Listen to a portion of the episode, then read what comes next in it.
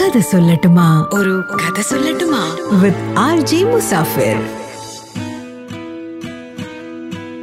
ഒരു പാർട്ടി നടക്കാൻ പോവാണ്. ഈ പാർട്ടിയിൽ വിളമ്പുന്ന ഭക്ഷണം വളരെ സ്വാദിഷ്ടമായ ഒരു ബിരിയാണിയാണ്. ഈ ബിരിയാണിയുടെ ഒരു പ്രത്യേകത ഈ ബിരിയാണി ഉണ്ടാക്കാൻ വേണ്ടിയിട്ട് ഒരു എക്സ്പേർട്ട് വന്നിരിക്കുകയാണ്. വിദേശത്ത് നിന്ന് വന്നിട്ടുള്ള വളരെ സ്പെഷ്യൽ ആയിട്ടുള്ള ഒരു ബിരിയാണി എക്സ്പേർട്ട് അപ്പൊ ആ ബിരിയാണി ഉണ്ടാക്കി തുടങ്ങി. പാർട്ടിയിൽ പങ്കെടുക്കാൻ വേണ്ടിയിട്ട് ഒരുപാട് ആൾക്കാർ വന്നിട്ടുണ്ട്.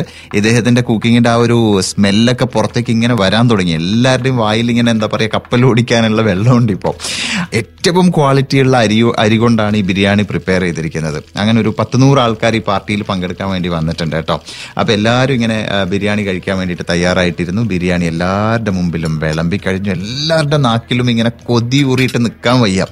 ആ സമയത്താണ് ഈ ഷെഫ് തന്നെ ഇവരുടെ മുന്നിലേക്ക് വന്നിട്ട് പറയുന്നത് കഴിക്കാൻ തുടങ്ങുകയാണ് ഓരോരുത്തരും ആദ്യത്തെ ഉരുള എടുത്തിട്ട് വായിലേക്ക് ഇടാൻ തുടങ്ങുകയാണ് കാരണം മണമൊക്കെ അടിച്ചിട്ട് ഇങ്ങനെ കൊതിയൂറി നിൽക്കുകയല്ലേ? ആ സമയത്താണ് ഈ ഷെഫ് വന്നിട്ട് ഒരു പ്രഖ്യാപനം നടത്തുന്നത്. നിങ്ങളുടെ ഏതോ ഒരാളുടെ പ്ലേറ്റിൽ ഒരു കല്ല് പെട്ടിട്ടുണ്ട്. ആ കല്ല് നമുക്ക് കാണാൻ പറ്റില്ല തിരിച്ചറിയാൻ പറ്റില്ല. കാരണം അത് ഈ അരിയുടെ സെയിം കളറിലാണ് ഉള്ളത് അപ്പോൾ അതെനിക്ക് എടുത്ത് മാറ്റാൻ പറ്റിയിട്ടില്ല.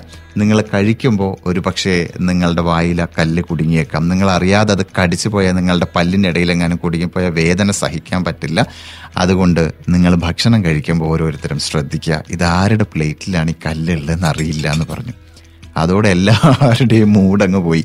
കാരണം എല്ലാവരും ഭയങ്കര ഹാപ്പിയായി സന്തോഷത്തോടെ ആ ബിരിയാണി ആസ്വദിക്കാനിരിക്കുകയായിരുന്നു ആ സമയത്താണ് ഇങ്ങനൊരു എന്താ പറയുക മുന്നറിയിപ്പ് വരുന്നത് പിന്നീട് അങ്ങോട്ട് ഓരോരുത്തരും വളരെയധികം സൂക്ഷിച്ച് സൂക്ഷിച്ച് പതുക്കെ പതുക്കെ മാത്രം കഴിച്ചു വൺ ബൈ വൺ ആയിട്ട് ഇങ്ങനെ എന്താ പറയുക നുണഞ്ഞ് നുണഞ്ഞ് നോക്കിയിട്ടൊക്കെ കഴിച്ചു.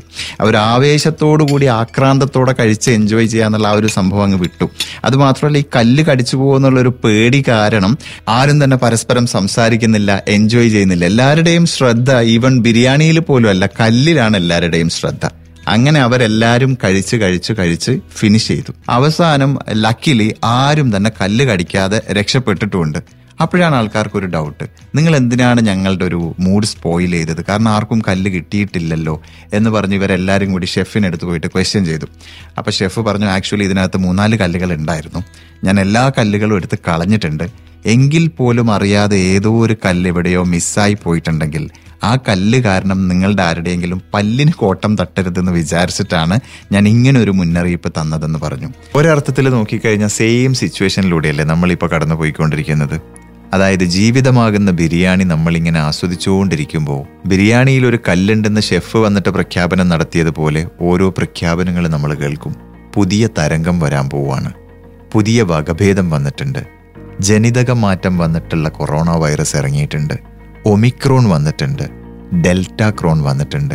ഇങ്ങനെ വൺ ബൈ വൺ ആയിട്ട് ബിരിയാണിയിലെ കല്ലിന്റെ കാര്യം ഓർമ്മിപ്പിച്ചുകൊണ്ടിരിക്കുകയാണ്. കല്ല് കടിച്ചു പോവാതെ തന്നെ നമ്മൾ ജീവിതമാകുന്ന ബിരിയാണി കഴിക്കണം.